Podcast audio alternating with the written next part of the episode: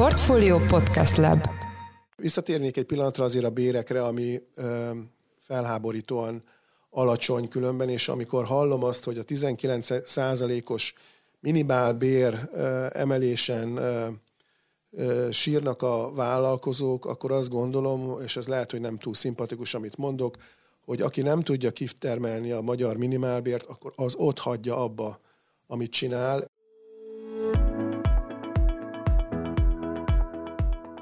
Sziasztok, szép napot! Én Forrás Dávid vagyok, a Portfolio Podcast Lab szerkesztője. Ez itt a Portfolio heti podcastjének extra epizódja. A mai témánk a munkaerőhiány. Itt van velünk a stúdióban Baja Sándor, a Randstad ügyvezető igazgatója, valamint Toldi Gábor, a DTC Solutions toborzási szolgáltató cég tulajdonos ügyvezetője. Bemutatnám a vendégeinket. Baja Sándor a Randstad cseh, magyar és román leányvállalatainak ügyvezetője. 2012 óta dolgozik a Randstad Microsoftnál, amely cég ez alatt az idő alatt négy és félszeresőre nőtt itthon.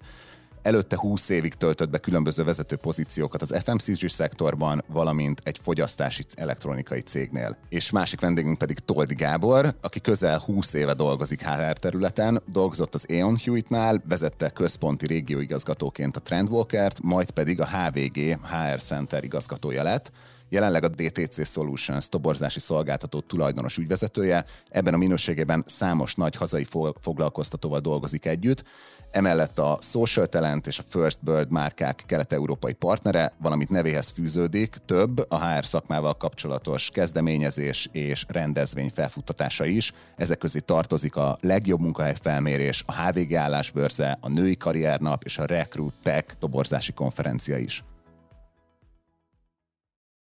köszöntelek titeket az, az adásban, és köszönjük, hogy elfogadtátok a, a meghívásunkat. Ebben az adásban szó lesz a, a munkaerőhiány okairól, az idevezető útról, arról, hogy milyen foglalkoztatói és munkavállalói stratégiák alakultak ki a helyzettel kapcsolatban, és persze beszélünk majd arról is, hogy mi lehet a kivezető út. Ugyanakkor nehéz mással kezdeni, mint azzal a témával, ami most a legtöbb gazdaságot, közéletet figyelő ember fejében jár, ez pedig a szomszédunkban dúló konfliktus. Ezzel kapcsolatban ugye már Koi László, az Építőipari Vállalkozások Országos Szövetségének elnöke a Budapesten megrendezett hetedik országos építőipari szakember találkozón kijelentette, hogy az építőipar szakma fontos felelőssége, hogy aki Ukrajnából érkezik és dolgozni szeretne, annak munkát adjanak. Hogyha valaki egy konfliktus zónából érkezik, és magyar gazdaságba szeretnénk integrálni, ez milyen kihívásokat jelent a foglalkoztatók számára? Mennyire képesek a, a munkáltatók felszívni ilyen embereket, még akkor is, hogyha ugye tudjuk, hogy óriási munkaerőhiány van. Sándor, először, hogyha reflektálnál. Hát ez egy nagyon-nagyon szomorú napok, azt gondolom egész Európa történetében, és egy nem ismerem azt elképzelni, hogy milyen eszkaláció lehetséges a továbbiakban. Magyarország elfelejtjük azt, hogy egy ilyen, egy ilyen melting pot volt, ez mindig beillesztettük magunk közé a különböző nációkat, most már nincsen telefonkönyv, de hogyha lenne, akkor megnézhetnénk, hogy kinek milyen neve van, és akkor itt ebben vannak svábok, zsidók, szerbek, ugye tótok, románok, mindenki, és én azt gondolom, hogy mi befogadó nép vagyunk azért alapjában véve. Magyarország az Európai Unió tagja, de ezek között is azért tudni kell, hogy a, a administratív terhek a legkevesebbek, legalábbis amit én, amiről én tudok Csehországban, Romániában, ahol elég jól ismerem a munkahogyi törvényeket. Mi ugye nekünk nem is kell engedélyeztetni, hanem csak bejelentési kötelezettség van az ukránokkal kapcsolatban. Beszélünk majd nyilván a munkaerő hiányról, lehetőséget látunk ebben, mondanánk kapásból, de azért ez sokkal-sokkal bonyolultabbak, és itt elsősorban azt gondolom a humanitárius katasztrófát kellene valahogy megelőzni. Gábor? Összességében azt gondolom, hogy a kialakult helyzet az semmiképpen nem egy pozitív szenárió, és ebben a környezetben lehetőségről beszélni, ez nem biztos, hogy elegáns. Ha azt veszük, hogy nagyságrendileg százezer a külföldi munkavállaló, vendégmunkás dolgozik ma Magyarországon. Beslések szerint, amiről nincs exakt adat, nagyságrendileg 60 ezer ukrán foglalkoztatott van itt ma Magyarországon. Van olyan gyár, ahol több mint 3000 ukrán foglalkoztatott van évek óta, akkor eh, szerintem innen kell megközelíteni ezt az egész kérdést. Én beszélgettem a háttérben több gyárigazgatóval, HR igazgatóval, akinél jelentős ukrán létszám van, és ez alatt 500-800, tényleg több ezer fő. Mindenki azt mondja, hogy van egy nagyon szűk réteg, aki konkrétan elindult haza a családjaira, azt vállalva, hogy egyébként valószínűleg nem fog tudni visszajönni a határon, de hogy akkor ő, ő haza akar menni, mert e, hát nyilván értjük, hogy miért. A, azok a árvezetők, akikkel beszéltem, azok mind azt mondják, hogy egyébként próbálják megnyugtatni a saját közösségüket, mindenkinek internetet adnak. A, a gyárba is beengedték az internetet, hogy napra kész, percre pontosan információhoz jussanak az ott dolgozók. Nyilván ez meglátszik a munkamorától kezdve mindenen, és hiába segítik őket kommunikációval, ez nagyon nehézkes. Rengeteg megkérdezés érkezik, hogy ha ide jön a családom, akkor tudsz-e neki munkát adni, ha ide jön a családom, akkor ott, ahol nekem ad szállást, ott tudok-e szállásoltatva lenni. Azokkal a vállalatokkal, akikkel én én beszéltem, azok a pozitívan állnak ehhez. Nyilván, hogyha ő, ez a ukrán létszám azonnal eltűnik, akkor az a gyár az letérdelt. Tehát, hogy annyira ki vannak mostanra szolgáltatva ennek a munkaerőpiaci szegmensnek azok a foglalkoztatók, akik jelentősen kezdtek el támaszkodni az ukrán munkavállalókra.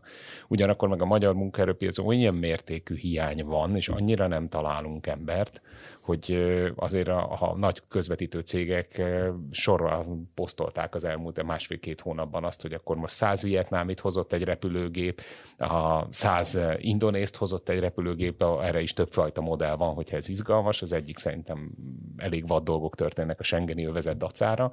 A, és a, azt hiszem, hogy tulajdonképpen az a mennyiségű bár bármilyen friss munkaerő, aki érkezik Magyarországra, az a jelenlegi munkaerő higányt azt orvosolni fogja, vagy segíteni fogja, úgyhogy szerintem a magyar munkaerőpiac gond nélkül felszívja ezt a, a munkavállalói állományt. Anélkül, hogy mm, itt, itt, itt túl kéne gondolnunk azt, hogy, hogy ebből probléma lesz. Tehát százezer ember azt szerintem simán elfér a jelenlegi kapacitás igény mellett. Ugye nyilván a képzettség, a, a, a hátterük az egy nagyon fontos kérdés. Erről kérdeznélek is, vagy kérdeznélek majd titeket később. Sándor még jelezted, hogy valamit hozzá szeretnél tenni. Én azt látom, hogy azért tudni kell, hogy Lengyelországban több millió ukrán dolgozik már, úgyhogy nagy valószínűséggel azt, azt tudni kell, hogy egy fél év alatt azért az ukránok tökéletesen beilleszkednek nyelvileg a, a, a, a lengyel nyelvi környezetbe, úgyhogy én azt gondolom, hogy fel, elsősorban nem felénk fogják venni az irányt, annál is inkább, mert ugye a fizetések egy halványjal magasabban is vannak, nem beszélve a cseheket, akik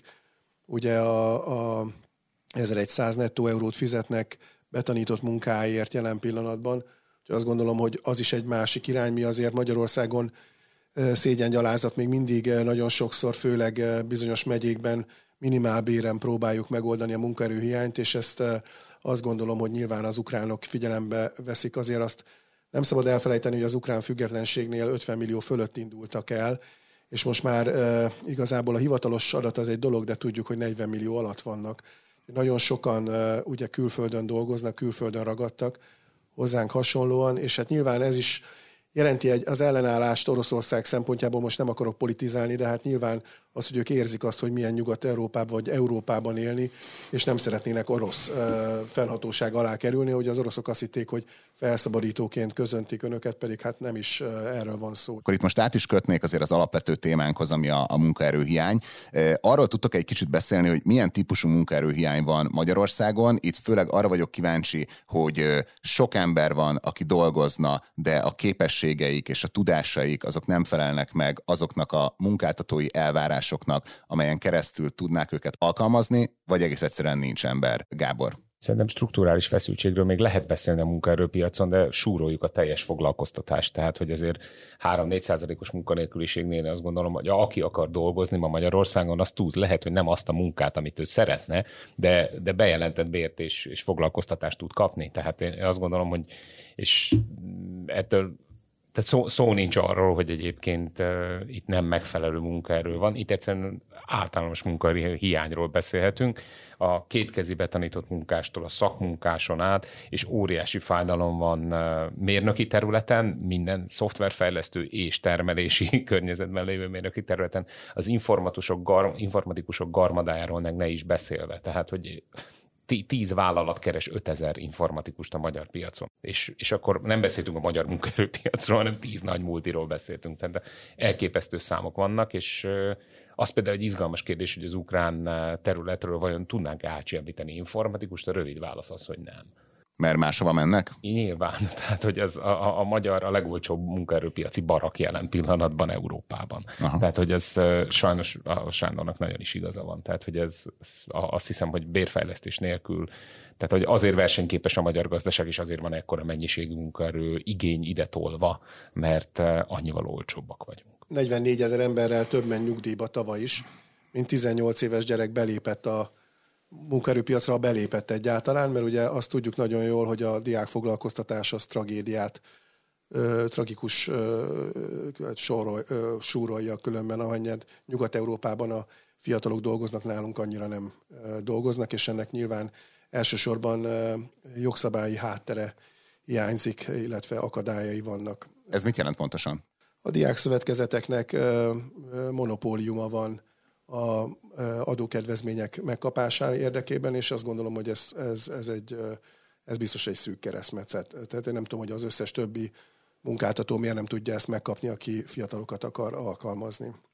A másik nagyon fontos, azt gondolom, hogy, hogy igaza van a Gábornak abban, hogy itt minden szakterületen, mindenütt, ha ma megnézzük, a feleségem pedagógus már 34 órát tanít egy egy, egy héten, pedig hát 21 néhány kötelező órával kezdte. Lent az irodaházból bérlünk, azt mondja a szegény portás, hogy 48 órája van ott a állomás helyén. Látjuk az orvosokat, akik a házi orvosomat pedig magán személyesen jó barátok vagyunk, de egyszerűen olyan, annyi helyen kell neki rendelnie, meg annyi helyen ő a a, az üzemorvos, hogy egyszerűen nem tudom elérni őt ö, saját magam se, vagy beszélhetnénk a, a rendőrökről, meg mindenki másról is, különben, hogy túlfeszültünk. A, a, a gyárakban a, a dolgozók már nem szeretnének túlórát vállalni, mert egyszerűen olyan sok van, hogy elfáradtunk. De hát a túlóra keretek is elfogytak. Tehát korábban az volt a gyakorlat, hogy szeptember-október végére a túlóra kerettel már spórolni kell, hogy még a decemberi hajtás meglegyen. Ehhez képest már tavaly is, július-augusztusban arról beszéltek a gyárak, hogy elfogyott a túlóra keret. És a fizikai munkás a magyar már nem feltétlen akar összeszerelő üzemben dolgozni, nem annyira vonzó ez, és keressék a rugalmasságot. Tehát az a munkavállaló, azért gondoljuk végig, hogy nem egy gyár van, aki 100 kilométeres körzetből hozza a munkaerőt. Na most 100 kilométer, azt a kapacitást képzeljétek el, hogy hány buszt foglalkoztatsz, vagy üzemeltetsz, hány faluból szeded össze ezeket az embereket, ha 100 kilométert utazol oda, akkor utaztál másfél-két órát egy buszon, hogy utána lehúzzad egy 8 vagy 12 órás műszakot, majd utána két órát vissza. Hát ezt meddig tudod csinálni? És akkor itt beszéltünk a demográfiáról, életminőségről, és tehát, hogy égetjük, égetjük a saját munkaerőnket. Ez egyik, mi csináltunk egy felmérést, megkérdeztünk 400 vállalatvezetőt, HR igazgatót és első számú vezetőt, hogy tegyék már egy koordinát a tengelyben, hogy milyen szakmákat könnyű megtalálni, nehéz megtalálni, ugye ez az egyik koordináta, a másik meg, hogy mit szeretnének felvenni, és mennyire nehéz megtalálni. Szóval, hogy mennyiség és ugye milyen nehéz megtalálni, és Igazából, ahol sokat akarnak felvenni, és könnyű, az egyedül az irodai administratív munka volt, ami viszonylag könnyű még. A jobb felső sarokban, ahol nehéz, sokat akarunk felvenni, aztán itt a, nyilván az informatikusok már évtizede, vagy a mérnökök, de ugyanúgy a gyári munkások, vagy egy IFRS könyvelő, ugye nemzetközi sztenderdeket ismerő könyvelő aranyárban van. Akit nem nagyon akarnak felvenni, mert nem is nehéz megtalálni, az a klasszikus marketinges, vagy még jogászt is viszonylag könnyebb lehet találni, de a másik véglet ugye a minden, ami digitális marketingről szól, vagy közösségi médiát ismerő marketingre, ez meg is, megint aranyárban van. De azt hiszem, hogy ez, ez például nagyon jól összekapcsolódik a utolsó pontunkkal, a home office mert hogy itt, viszont már nem a magyar munkaerőpiacon versenyzik az a szakember, akiről beszélünk. Tehát, hogyha az az ember beszél nyelvet, és akkor itt igaz a, a, a ukrán informatikusra is, tehát hogy ő tök mindegy, hogy hol ül. Tehát gond nélkül tud működni. Egyre több uh, IT body leasing cég fordul kifelé, ami azt jelenti, hogy szerez egy munkát mondjuk Hollandiában, a holland bér, informatikus bér alatt mondjuk 15-20 százalékkal elhozza a munkát, ő nagyon szépen keres, és a magyar informatikusnak a holland bérhez viszonyított mondjuk 25 százalékkal olcsóbb szintet adja meg, ami így is jelentősen fölötte van a, a magyar informatikus béreknek, és is pörög a bérspirál, és a, a remote az itt teremti meg a verseny előnyt rá akartam erősíteni Romániában, ahol megfordulok, meg, megismerem őket, azt nem tudom, hogy ismerte, hogy ott egyáltalán nem fizetnek személyjövedelemadót a, a, a szoftverfejlesztők, mert azt gondolják, hogy jobb, hogyha ott ül Romániában, és nem valahol máshol, és ott fogyaszt, és ott, ott él. Ez, ez, ez nyilván, hogy igaz, itt visszatérnék egy pillanatra azért a bérekre, ami felháborítóan alacsony különben, és amikor hallom azt, hogy a 19 százalékos minimál bér emelésen sírnak a vállalkozók, akkor azt gondolom, és ez lehet, hogy nem túl szimpatikus, amit mondok, hogy aki nem tudja kitermelni a magyar minimálbért, akkor az ott hagyja abba, amit csinál, és, és felszívja azok, a, azok, a, azok az iparágak, amik meg ki tudják termelni. Én azt gondolom, ez az egyik, a másik pedig nem szabad elfelejteni, hogy van majdnem két millió ember, aki minimálbéren van bejelentve és nagyon remélem, hogy a választás után végre lesz annyira, lesz annyira kemény a magyar kormány, hogy végre a fekete munkának utána megy most már. Én azt látom, hogy tisztul a gazdaság, azért egyre több magyar vállalkozó is bejelenti a, a, a, az alkalmazottait teljes béren is, de hogy nagyon-nagyon sokan még mindig, hogy nem. És azt gondolom, hogy itt van egy olyan tisztulási lehetőség, ahol, ahol millió embernek lehetne munkát adni, mert ők is pontosan tudják azt, hogy szeretnének szabadságra menni, szeretnének, szeretnének majd nyugdíjba menni valamikor, és ezt gondolom, hogy ez egy természetes igény, és ezt, ezen tűzzel, vassal harcolni kell. Itt van azt gondolom, hogy a legnagyobb tartalék a magyar gazdaságban még mindig, és itt nem csak, nem csak mezőgazdaságról, meg építőiparról van szó, hanem, hanem, hanem 2022-ben még léteznek léteznek olyan cégek, akik ezt komolyan gondolják, amikor zsebbe fizetnek árnyalnám annyival ezt a képet, hogy szerintem nem biztos, hogy azok az emberek feltétlenül keresik ezt az utat több okból. Egyszer, a, tehát hogy van egy olyan munkavállalói réteg, aki valamilyen formában eladósodott, és inkasszózzák a számláját, és ma Magyarországon van olyan elérhető kártyás szolgáltatás, ami úgy hirdeti magát vállalatoknak, hogy az én számlámat nem inkasszózzák, tehát erre tudsz utalni az embernek.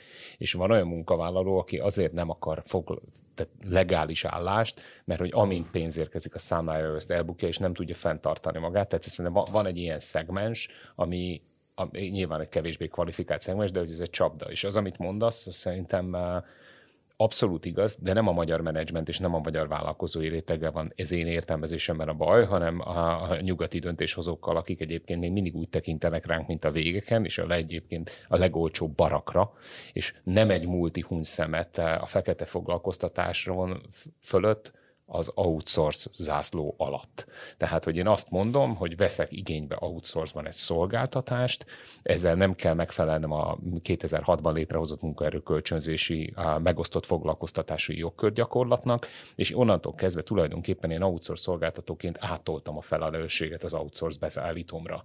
És több száz ember van kiszervezve termelési környezetben integrált részeként vállalatoknak ebben a formában, ahol igenis a multik, tehát én nem egy alkalmat tudok, ahol tisztában van a, a, a, a magyar menedzsment, hogy itt egyébként párhuzamosan mi történik. Egy következő témára mennék tovább, ez, ez az egyik szerintem a tanulás szempontjából az egyik legfontosabb kérdés, utána majd felteszem a megoldás szempontjából is a legfontosabb kérdés, de előbb az, hogy hogy jutottunk ide, hogy lett egy ekkora általános érvényű munkaerőhiány a teljes magyar gazdaságban. Európa egyik országa sem reprodukálja magát. Fontos tudni, hogy nincs 2,1 gyerek családonként. Legtöbbje, mit tudom én, a íreknek, franciáknak 1,9, az olaszoknak 1,2, mi meg valahol kettő között vagyunk, és ez a 80-as évek óta, én emlékszem, hogy én még 10,6 millió magyarról tanultam az általános iskolában, ami nem tegnap volt persze, ez, ez így egyik oldalról. A másik, folyamatosan az okos közgazdászok azzal riogatták a világot, és riogatnak folyamatosan 200 éve, mióta kitalálták a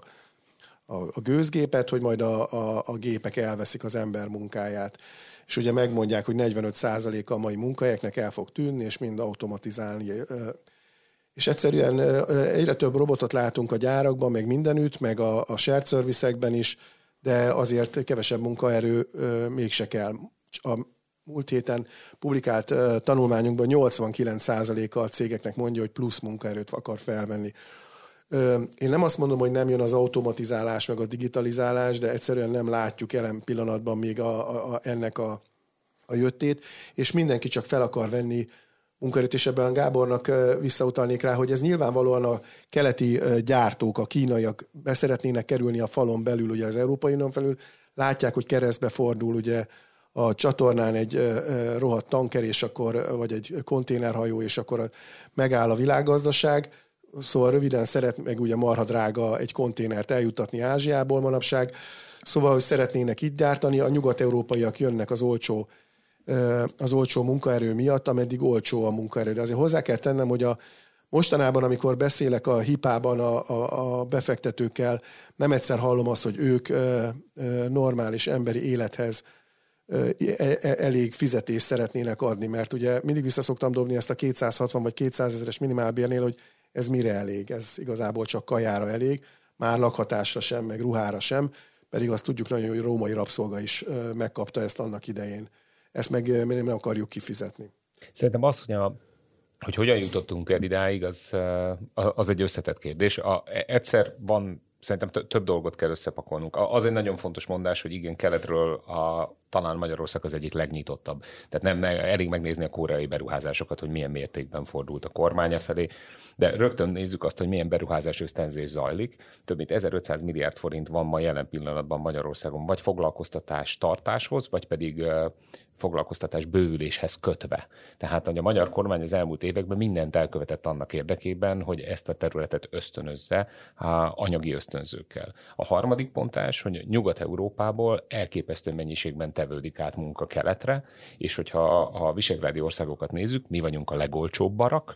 India még gyakran fölmerül, mint opció, de egy EU-n kívül van kettő, azért sokan visszaszaladtak Indiából Magyarországra, hogy inkább itt hozzák, bővítik tovább a shared service centerüket a német a piac tradicionálisan jó kapcsolatot ápol a magyar munkaerőpiac, és elképesztő német, német vállalati technológia van. Gondoljunk csak a Bosch fejlesztő központjára, ami a világon az első számú fejlesztő központja lett a, a, a Bosch Magyarországnak, a, vagy a, a Bosch családon belül. És hogyha ezeket tesszük egymásra layerként, akkor azért ezt érzékeljük, hogy mindegyik különállóan egy nagyon komoly nyomást helyez a magyar munkaerőpiacra. Az automatizációval kapcsolatban pedig szerintem egyértelműen látszódnak a trendek. A, talán két éve volt, amikor a Continental egy automatizációért felelős mérnöke beszélt az egyik rendezvényünkön, pont azt mondta, hogy egyébként fele akkora területen nagyjából 80 munkaállomást spórolnak meg egy két éves beruházásra, és két év múlva meg van térülve a történet. Tehát ez nem kérdés, hogy mennek ebbe az irányba. Egyelőre az automatizáció nem tartott termelési környezetben, hogy mindent lehessen, kollaboratív robotok vannak. A kollaboratív robothoz viszont érteni kell, ahhoz már tudom kell használni egy komputert, és ezért ez komoly probléma. Például Zalaegerszegen, ahol a Flex az közel tízezer embert foglalkoztatott a környéken Sárvártab Zala együtt, Náluk például van olyan munkavállaló, akinek egeret kell tudnia használni ahhoz, hogy a, a, a, a munkalapot, a feladatlapot, amit termelni kell, azt megnyissa egy digitális környezetben is. Az a kiválasztási forma, hogy tudja -e az egeret használni, és nem egy ember a levegőbe hadonász az egérrel. Tehát, hogy azt szerintem itt egy oktatási kérdés van, és az a merénylet, ami, ami, e, ami elkövetődik jelenleg, az csendben úszik be, megint politikától függetlenül, a jelenlegi oktatási rendszerünk nem támogatja a jövő foglalkoztatását.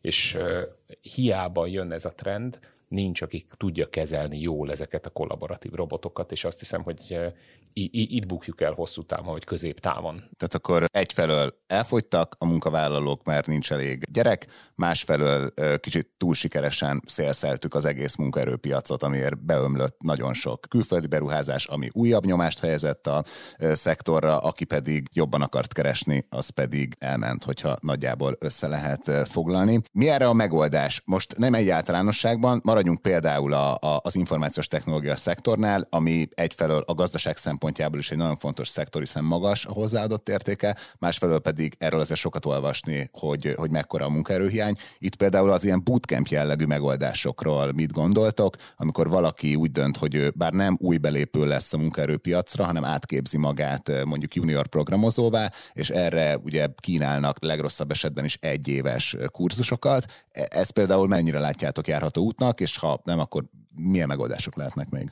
Szerintem egyre több van. Nem, nem csak szolgáltatók vannak, sikeres startupok, amikről olvasunk, de ott van mondjuk az EPAM, akinek saját EPAM akadémiája van, akadémiája van, 200 főt képez, idén ezer informatikust akar fölvenni, és hát ez, ez, ez nem kérdés, hogy ez a 200 főből ő saját magának a, a jövő munkavállalóját képzi ki.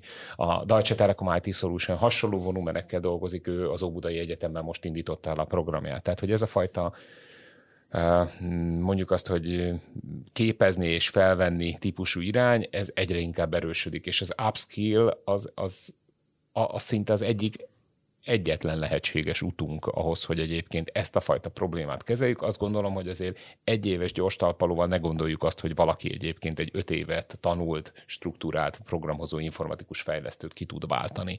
De a mi szakmánkban, recruitment területen. Tehát mi, mi abból élünk, hogy recruitereket képzünk, egyre inkább a, a jövő recruiterei azok a call centeresek, bariszták és ilyen típusú emberek, nem HR hátterű emberek. Tehát, hogy az átképzés és a továbbképzés fejlesztés az, az nem kérdés, hogy út. A vállalatok még ebben nem hajlandók nagyon investálni, vagy nincs rá megfelelő apparátusuk, és a magyar támogatói rendszer az pedig egyáltalán nem és megint itt az oktatás és a vállalati integrált képzések, fejlesztések szintjén szerintem jelentős lemaradásban vagyunk, ami, ami vissza fog ütni középtávon. És milyen más megoldásai lehetnek most rövid távon a munkaerőhiány kezelésének? Mit láttok, hogy a, a, a vállalati, a foglalkoztató partnereitek milyen stratégiákat alkalmaznak? Sándor. Hadd had, had védjem meg egy picit a, a cégeket is, meg a felsőoktatási intézményeket, amikor beszélgetünk olyan vidéki egyetemekkel, mint akár Nyiregy, vagy Miskolc, vagy Debrecen, akkor az ottani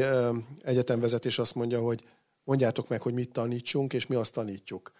Nagyon nyitottak a vállalatok felé, és a vállalatok tudják, hogyha közép-hosszú távon szeretnének munkaerőt kapni, akkor muszáj belefektetni, és a, a, a Pesti Műegyetemmel is rengeteg cég működik együtt, és nem csak a egyetemi szinten, hanem középiskolában is biztos, hogy nagyon sokan próbálnak azért, mert rájöttek arra, hogy egyszerűen nincs meg az a tudás, ami, ami jelen pillanatban, ahogy Gábor is mondja, nem, nem képzik, nem vagyunk ott.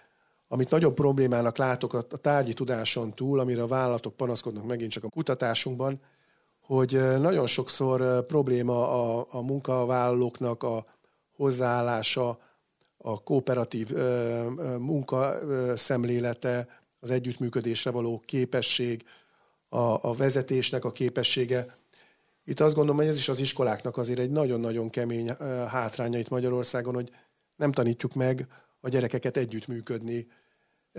Egyszerűen a, a szakmához való alázat teljes hiánya, itt is halljuk ezt, úgyhogy nyilván ez párosul egy túlzott fizetésigény, ami mindjárt majd beszélünk ez, ezekről a dolgokról is, de hogy azért itt vannak pozitív jelen, és vannak, vannak így általános társadalmi meg hozzáállási dolgok is ebben a történetben. Ez érdekes, amit mondtál, hogy túlzott fizetési igény, mert ugye egyfelől azt mondjuk, hogy nagyon alacsonyak a bérek Magyarországon, másfelől pedig sokszor azt mondjuk, hogy a, mondjuk a friss diplomásoknak túlzott a, a fizetési igénye ez a kettő ez nem üti egymást? A legcsinosabb lánya szeretnék rendezvúzni egy bármilyen szórakozó helyen, az az én vágyam. Az a realitás, hogy ezzel a fizimiskával kiáll velem szóban, az egy másik kérdés. Sajnos csak hang van. Oké, okay, de hogy azt gondolom, hogy ebből a szempontból, tehát szerintem így kell megközelíteni, de a megoldásoknak uh-huh. megengeded, csak egy lépésre lépnék vissza azzal, hogy szerintem azért van itt három irány, amivel biztos, hogy uh, számolni kell. Az egyik, hogy tavaly a törvényalkotó szeptemberben módosította a munkaerőkölcsönzési törvényt, hogy a harmadik országból egyszerűsített eljárással lehet behozni Magyarországra munkavállalókat. Ez szerintem sok kérdést felvet, meg hogy mik a gyakorlatok, azt kíváncsi vagyok, hogy az Unióból mi, mikor néz rá erre a folyamatra valaki, mert horror hallok, tehát hogy ez mennyire felelünk meg a Schengeni elvárásoknak, abban azért benne van egy ilyen kérdés. A, de az, hogy ennek köszönhetően tényleg vannak autóipari cégek, aki százával hoz szakmunkást mondjuk egy indonéz gyárából, és száz szakmunkás itt van, és ide hozzák az ő tésztájukat, mert egyébként itt nem lehet venni azt a tésztát. Tehát, hogy van egy ilyen irány is. A, a indiai gyár indiai mérnököket hoz, és egyébként technikusi munkakörbe foglalkoztatja az indiai mérnököt a magyar gyárban. Tehát, hogy erre is van példa. Tényleg menjetek fel, szervezeti szolgáltatók büszkén hirdetik a, a, a reptére érkezőket. Tehát, hogy szerintem van egy nagyon erős ilyen irány. A második irány továbbra is ugye a környező országokból, tehát rengeteg szerb és ukrán munkavállaló érkezett. Igenis, ez a, ez a abszolút nem kívánt állapot, ez, ez, ez valami fajta megoldás lehet erre a problémára. A harmadik, amiről pedig aztán senki nem szeret beszélni, az a magyar roma kérdés és a ahhoz kapcsolódó leszakadás. Tehát azért eh, Nyírbátorban vannak olyan gyárak, ahol egyébként a teljes gyár foglalkoztatott, mondjuk a 90-95 a roma származású. És egyébként az, hogy mekkora előítélet van velük szemben, és milyen felelőssége van a magyar kormánynak, a magyar oktatási rendszernek és a magyar társadalomnak, a vállalatoknak, hogy ezeket az embereket felzárkóztassák, az egy kulcskérdés. És igenis a magyar munkaerőpiacnak ott van egy puffere, csak erről nem szeretünk beszélni, ezzel nem szeretünk szembenézni, sőt, uh, Ja, tehát megkockáztatom, be, beszélünk mi a diversity-ről, a, mi, minden színéről és minden aspektusáról. Szerintem Magyarországon diversity téma alatt romákról kell beszélnünk, és a, a, a magyar cigányságnak a felzárkóztatásáról. És azt gondolom, hogy ezzel a lehetőséggel érdemi aktivitás korporét oldalról nincs. A művezetői szinten van előítélet. Tehát, hogy vannak borzasztóan pozitív történetek. Szerintem a, a, a Tesco kiadta ezt a, a sokszínűségi kártát a magyar vállalatok között elsőként. Szerintem az egy fantasztikus dokumentum. Ő tételesen bocsát információt arról, hogy milyen életkorú, milyen összetételű munkaerővel dolgozik ő. Szerintem e, igenis ez egy téma és egy lehetőség. Tehát, hogyha lehetőség, akkor szerintem innen lehet de hát az is biztos, hogy ez nagyon kell érteni a, a, a roma környezetet ahhoz, hogy ehhez hozzá tudja nyúlni. Még két témáról mindenképpen szeretnék beszélni. Az egyik az az, hogy milyen béremelések várhatóak idén Magyarországon különböző szektorokban, erről milyen adataitok vannak? Igazából ez is a, megint a, minden a múlt heti kutatásomat mondanám. Egy dolog, mielőtt elindulnék ebben a tények ismertetésében, azért az infláció jelentősen felülírhatja ezeket a dolgokat, és azt gondolom, hogy tavaly már elkezdtük, és megtanuljuk azt, hogy nem éves büdzsé mentén tervezünk, hanem rugalmasak próbálunk lenni, ahol lehet. Itt nyilván van egy iszonyú volatilitása az euró-forint árfolyamának, ami hol erősödik, hol lassul. Itt hihetetlen problémákat okozva ezzel mind a két irányban, úgyhogy hogyha valaki kérdezi, hogy van-e értelme az eurónak, igenis, hogy, hogy van. A második az, hogy nyilván van egy, egy, egy inflációs hatás, amit a, a kormány kelt ezekkel a csokokkal, meg azzal, hogy önti számolatlanul a gazdaságban még mindig a, a, a, az olcsó pénzt, és akkor látjuk azt, hogy a külföldről begyűrűző energia, meg az összes többi alapanyag ár, meg ugye borzasztón üt rajtunk. Nekem nagyon tetszik az, hogy a, nem akarom nevén nevezni a cseh autógyárat, hogy azért emel, mert hogy a, a, a, ugye a cseh korona mi történik az árfolyam, éppen növekszik, és ennek ellenére előadja nekünk, hogy ő, ő ezért emel árat, pedig pont erősödik. Ugye? Úgyhogy nyilván benne vagyunk ebben az inflációs spirálban, most még beszélünk majd róla. A lényeg az egészben az, hogy az állatoknak a kétharmada az 6 és 10 százalék között tervez ebben az évben emelni. Azt kell tudni, hogy 10 valány százaléka egyáltalán nem akar emelni ebben az évben. Ennek az oka az, hogy nem bírják venni a kanyart, vagy tudni kell, hogy azért a vállalatoknak a 30%-a még nem keve, heverte ki teljesen a Covid okozta sokkokat. Én most nem csak a budapesti horekáról tudok beszámolni, hanem azért e-, egészen sok más olyan iparág van, ami azért nincs jó paszban azért, annak ellenére, hogy az özgazdaság ugye növekszik, bár hozzá kell tennem, hogy van egy ilyen harmonikaszerű mozgás, egy nagy stop and go, hogy hol megindulunk, hol megállunk különben. Az érdekessége az egésznek a munkavállalói elvárása, ami azt mondja a kétharmada, hogy 10 és 20 százalék között szeretnék kapni, sőt, ugye 20 százalék fölött szeretne kapni minden hatodik magyar munkavállaló, és nyilván, hogyha minimálbéren voltam, akkor ez a 19 százalék már működik is különben, ezt, ezt nyilvánvalóan ezt látni kell, de azért azt gondolom, hogy a komoly cégek nem minimálbéren alkalmaztak eddig se munkavállalókat, és nyilván van egy ilyen, egy ilyen, egy ilyen összeütközése az elvárásoknak. Meg a, meg a, a gazdasági lehetőségek. És mi a tapasztalatok, Gábor, hogy amit most behoztunk témát, infláció, ez mennyire jelenik meg a, a bértárgyalásokban tudatosan, tehát a munkavállalók részéről? Nekünk van egy zárt körű háttér beszélgető csapatunk, ahol nagyjából 20-25 termelő vállalatnak a, a HR igazgatójával beszélgetünk arról, hogy, hogy, hogy mi, mi a helyzet, és uh, ott tehát egyszer az a mondás, hogy az infláció már megette ezt a közel 20%-os minimálbéremelést, tehát hogy praktikusan ez, ez már nem fog kitartani év végéig, tehát ez a hit, tehát hiába van ez azoknál a gyáraknál.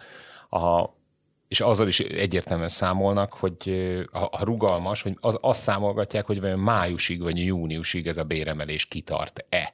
A, és egyébként nem az a kérdés, hogy tehát a termelés van kockáztatva, a működési kockázat van a munkaerő hiányból fakadóan, tehát hogy erre szoktuk azt mondani, vagy a, van egy George Bursin nevű ember, akit én követek, egy amerikai a HR technológiai piackutató ember, aki azt mondja, hogy a, a recruitment is a business critical function, és ez a, a, olyan szinten üzleti kockázattá vált az, hogy én tudom-e biztosítani a munkaerőt, hogy sokkal jobban megégetem magam, mint sem, hogy bért fizessek. Egy termelő vállalat megígérte, vagy vállalat a szerződésben, hogy időre, mennyiségben, minőségben termel valamit. Olyan ködbérek vannak rajtuk, hogy az elenyésző ahhoz a bértömeg növeléshez, amit neki meg kell ugrania, és a munkaerőpiacnak valami olyan mélységét szántjuk, amiből fakadóan elképesztő fluktuáció van, és hogyha a, mondjuk Székesfehérváron van egy gyár, aki egyébként 10 ezer forint nettóval többet fizet egy hónapban, akkor a munkavállaló átmegy, mert ugyanazt a kevésbé vonzó munkát kell ellátnia, nagyjából dettó ugyanolyan környezetben, operátorokról betanított munkáról beszélünk, tehát átugrom. És azt hiszem, hogy erről a spirálról beszélünk, és nem az a kérdés, hogy mit akar a munkavállaló, nem onnan van ez drive-olva a vállalatok részéről, hanem onnan, hogy egyébként, ha nem tudja teljesíteni, ködbérezbe lesz, amit nem tud kifizetni, és ezt nem engedheti meg magának, mert abban a menedzsment is belebukik. Uh-huh. Tehát innentől kezdve ők erre fókuszálnak, és valójában a fluktuációt próbálják ezzel csökkenteni, hogy működjön. Szellemi területekben pedig elképesztő váltás van, tehát hogy van egy olyan arányszám a szakmában, hogy ötször nehezebb házon belül pozíciót váltanom, mint kimennem a piacra és elkapni egy másik állást egy jobb fizetéssel. És azt hiszem, hogy ebben is van éppen egy nagyon nagy váltás a munkaerő, a belső munkaerőpiac menedzsmentjére. Nem egy vállalat elkezdett az elmúlt egy évben azzal foglalkozni, hogy én hogyan tudom házon belül új pályára rakni az embereimet, mert aki, ha elvesztek egy embert, akkor akár öt hónapnyi termelékenységet is elveszítek. Igen, ez, ez nagyon érdekes, mert ez egy nagyon régi jellemzője a magyar munkaerőpiacnak, hogy kifele lehet igazán nagyot ugrani bérekkel. Tíz percünk maradt, mindenféleképpen meg szeretném kérdezni, hogy szerintetek akkor beindult-e már ez az ilyen inflációs bérspirál? De ugye írtál is erről egy cikket, Sándor, nemrég. Én azt gondolom, hogy benne vagyunk ebben természetesen, és az a probléma, hogy hiába mondjuk azt, hogy 7,9 meg 8 százaléka az infláció az emberek nem ennyit éreznek, mert a élelmiszerboltokban nem ennyi van, a lakhatás ugye nincsen benne a kosárban, hogy nem csak Budapesten, az egész országban, egekben van a lakásár, az albérleti ár. Tudjuk nagyon jó, hogy csökkentettük ugye a, a kosárban a szolgáltatásoknak a arányát, az megint. És nyilván a dolgozók ezt, ezt látják, és ezt próbálják számon kérni a munkáltatójukon, hogy hát ők ezt szeretnék viszont látni, nem is beszélve arról, hogy az utóbbi években folyamatosan azért azért reálbér emelkedésről számolhattunk be, és ezt most nehéz lenne elengedni különben.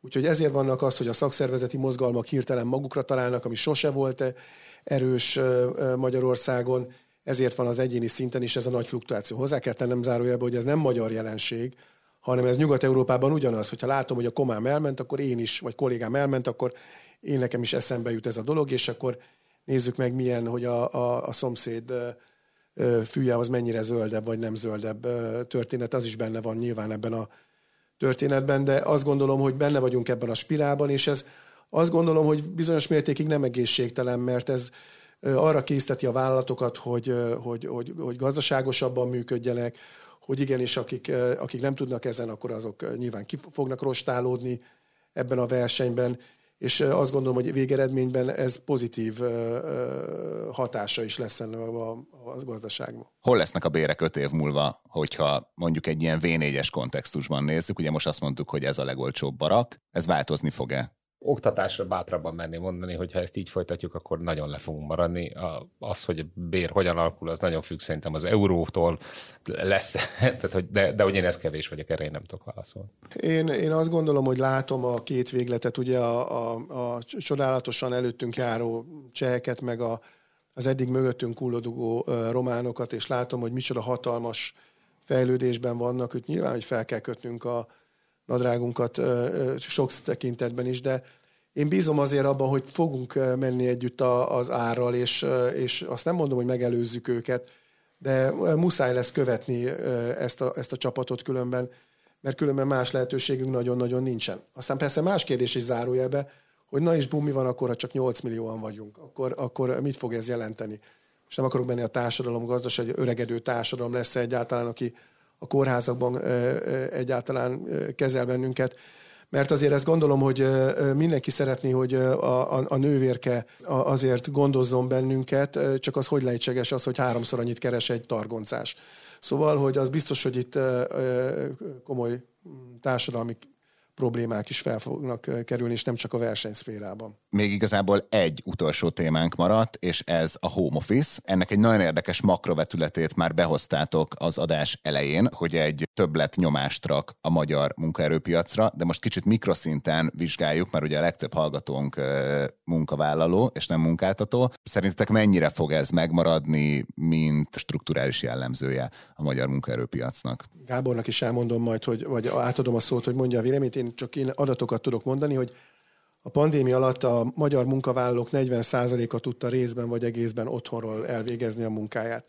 Megkérdeztük következő, hogy mit szeretne csinálni a magyar munkavállaló. 10% mondta, hogy vissza szeretne menni mindenáron. Na most ők azok, akiknek pici gyerek van otthon, pici a lakás, szomszéd lakást felújít, nyilván nem lehet otthon megmaradni 25%-a mondta, hogy ő egyáltalán nem szeretne vissza. Mert Jól sikerültek az elmúlt évek tímépítései. Igen, és 65% a kétharmad egészség, aki váltogatva szeretné. Most akkor a múlt héten megnéztük azt, hogy a 400 vállalatnál megkérdeztük, hogy alakul ez a dolog.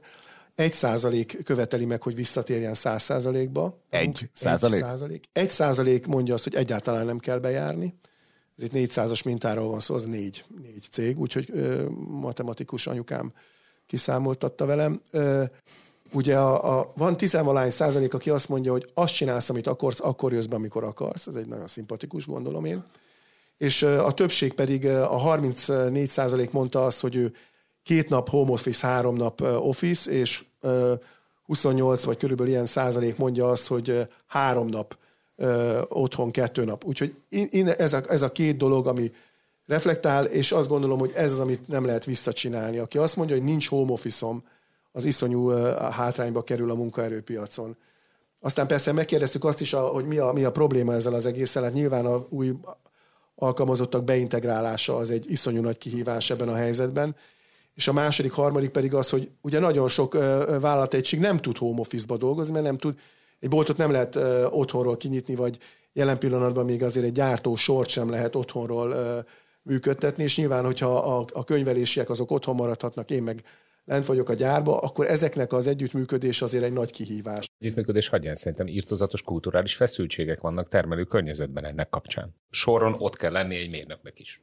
Tehát alapvetően akkor a gazdaságiakat miért engedjük haza? Ugye ennek lehet vírussal magyarázni ezt a történetet, de hogyha reményük ezt mögünk, magunk mögött tudjuk, meg ezt az ukrán helyzetet is. Rengeteg vállalatnál az volt a mondás, hogy a szellemieknek azért kell bejönni, mert példát mutatunk, mert egy hajóban ülünk és együtt megyünk. És az, amit a, a Sándor mondta, az, hogy jelöltek tekintetében az a vállalat, aki nem rugalmas, az versenyhátrányba kerül, ez nem kérdés. A PVC-nek jött ki tavaly év végén a kutatása, ahol minden a munkavállalói csoportban az látszik, hogy a top három preferencia az, hogy én otthonról is, vagy távmunkában tudjak dolgozni, és a rekrutereket kérdezzük most, a, a van egy jövedelemfelmérésünk a témában, azon föl, hogy 40% ugrottak a, a, a jövedelmei a recruitereknek, ők azzal szembesülnek, hogy minden top három kérdésben a home office benne van a jelöltekkel való beszélgetésben.